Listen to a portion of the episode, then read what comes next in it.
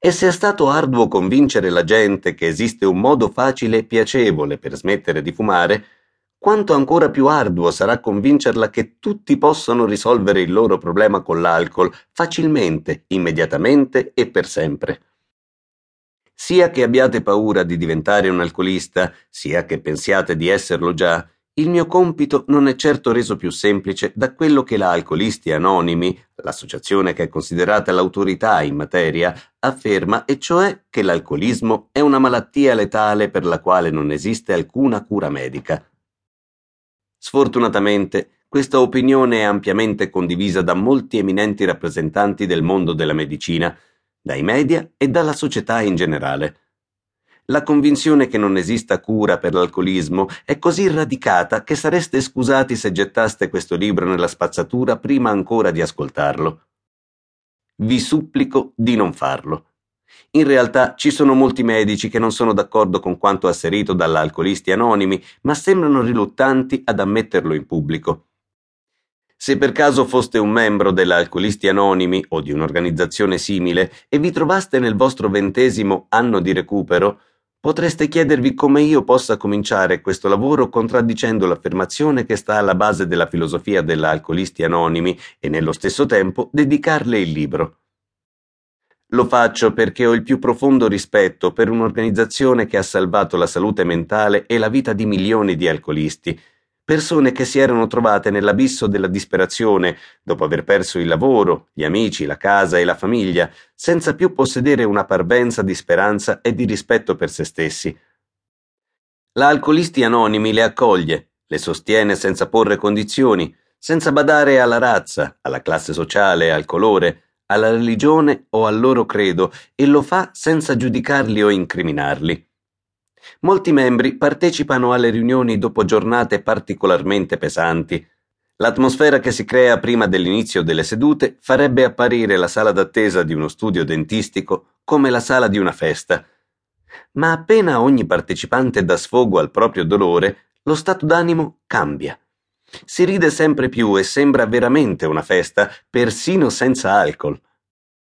Non sono cattolico e sono consapevole che molti considerano la confessione come una grande ipocrisia.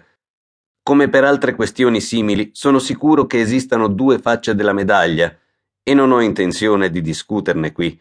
Vorrei solo dire che deve essere di grande conforto poter liberare la propria coscienza.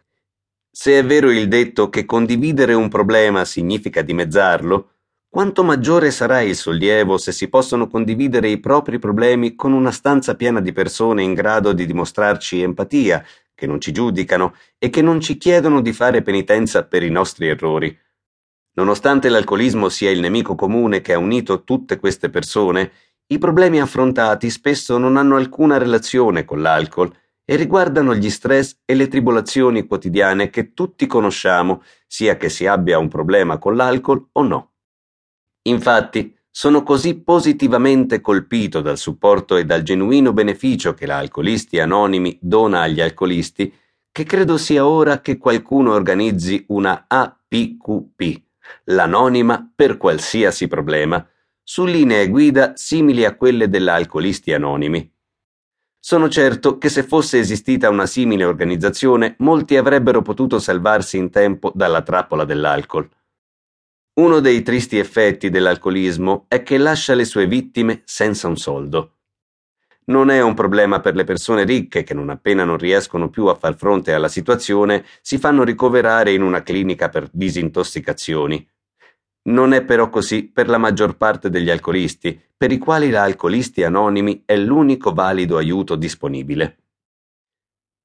Perché quindi dovrei mettere in discussione la base della sua filosofia, e cioè l'idea che l'alcolismo sia una malattia per cui non esiste cura? Perché è fondata su un errore.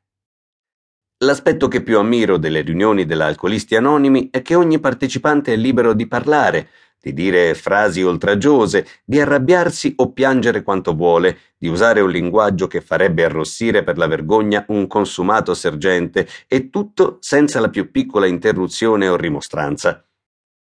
Si dovrebbe obbligare i politici a frequentare queste riunioni per imparare a condurre un dibattito. So che alcune delle mie affermazioni potrebbero far nascere in voi sentimenti che vanno dal sollievo alla rabbia, dalla paura all'incredulità.